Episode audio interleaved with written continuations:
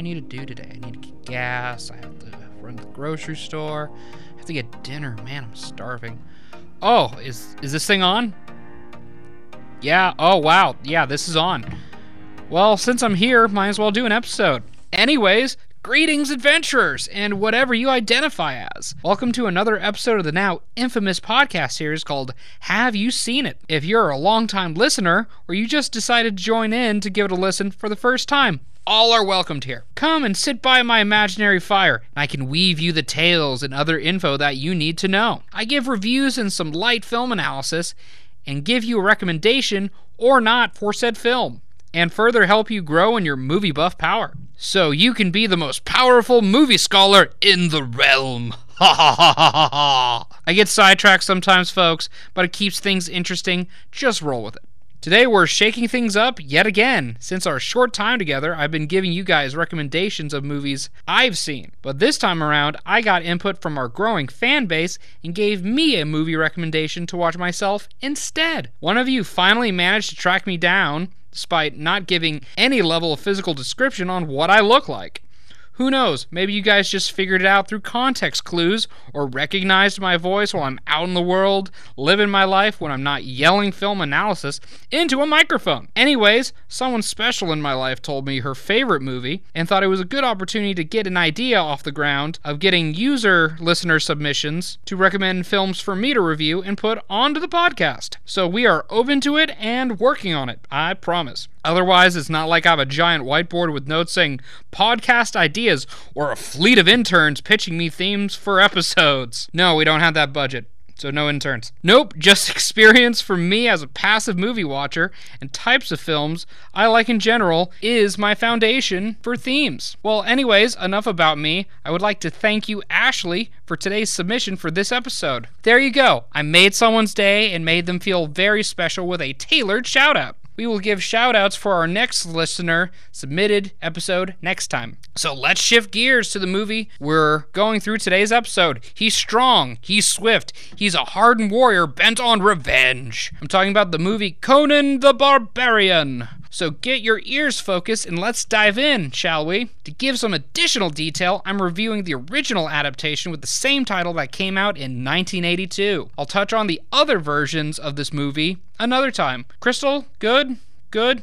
Excellent! This film is an action and adventure tale set in the ancient times of swords, magic, and legend. A young boy named Conan has his parents killed by a mysterious man in a snake symbol on his armor, who we later find out his name is Thulsa Doom. He burns his village, makes him an orphan, enslaves the young warrior, and grows up pushing the Wheel of Pain. This massive wheel that looks like a modern carousel, but instead of horses and fun, Instead, it's slaves in pain. Hence the name The Wheel of Pain. You can figure the rest part of that out. Eventually, he wins his freedom, meets a cast of other heroes who want to destroy the evil lord of the land, Thulsa Doom, and finally get his revenge. That actually sounds like a great pilot for a TV series for Netflix to pick up on. If it hasn't been made in some form already, I haven't Googled that part. Maybe you can tell me. I enjoy the open shots of nature as Conan and friends travel throughout the land, gives the viewer the level of scope and depth of this world and the people in it. But it's easy to pick up on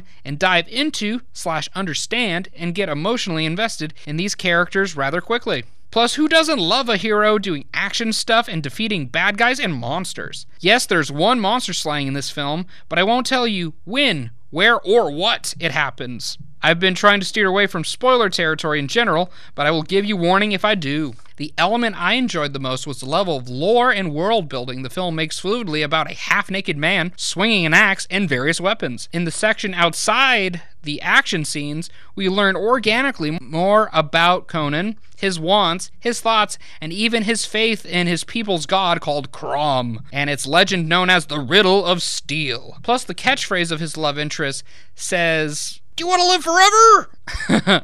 I digress. I enjoyed this film immensely, and if you're looking for a movie that screams The Witcher vibes, then I highly recommend it to you. As always, I want to give you, the listener, info to help you make informed decisions in your film watching experience. This film is not meant for kids by any means, and rated R for a reason. This film has frequent amounts of sensuality, violence, and murder. So much murder. But otherwise, a great story nonetheless. You can watch this movie streaming on Hulu and Amazon Prime currently, and anywhere else digitally that you can rent or buy films.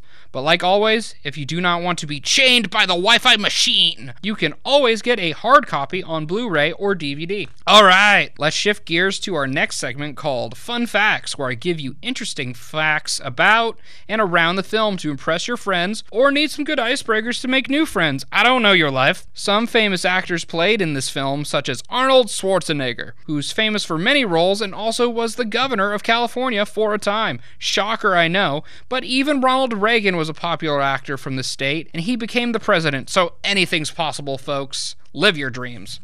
the villain Thulsa Doom is played by the famous James Earl Jones, the voice of Darth Vader himself in other major roles, as well as the Badland Wizard, who's played by Mako, who's voiced General Iroh in my favorite television show growing up, Avatar The Last Airbender. The film was going to be originally narrated by Arnold's character, but the studio changed it to the Badland Wizard in fear of people couldn't understand his thick Austrian accent. Otherwise, I get it, and it would also be amazing to hear it something like, Get to the chopper. But hey, I didn't make the movie. Real animals were used and got mistreated during the making of the film so caused controversy over that.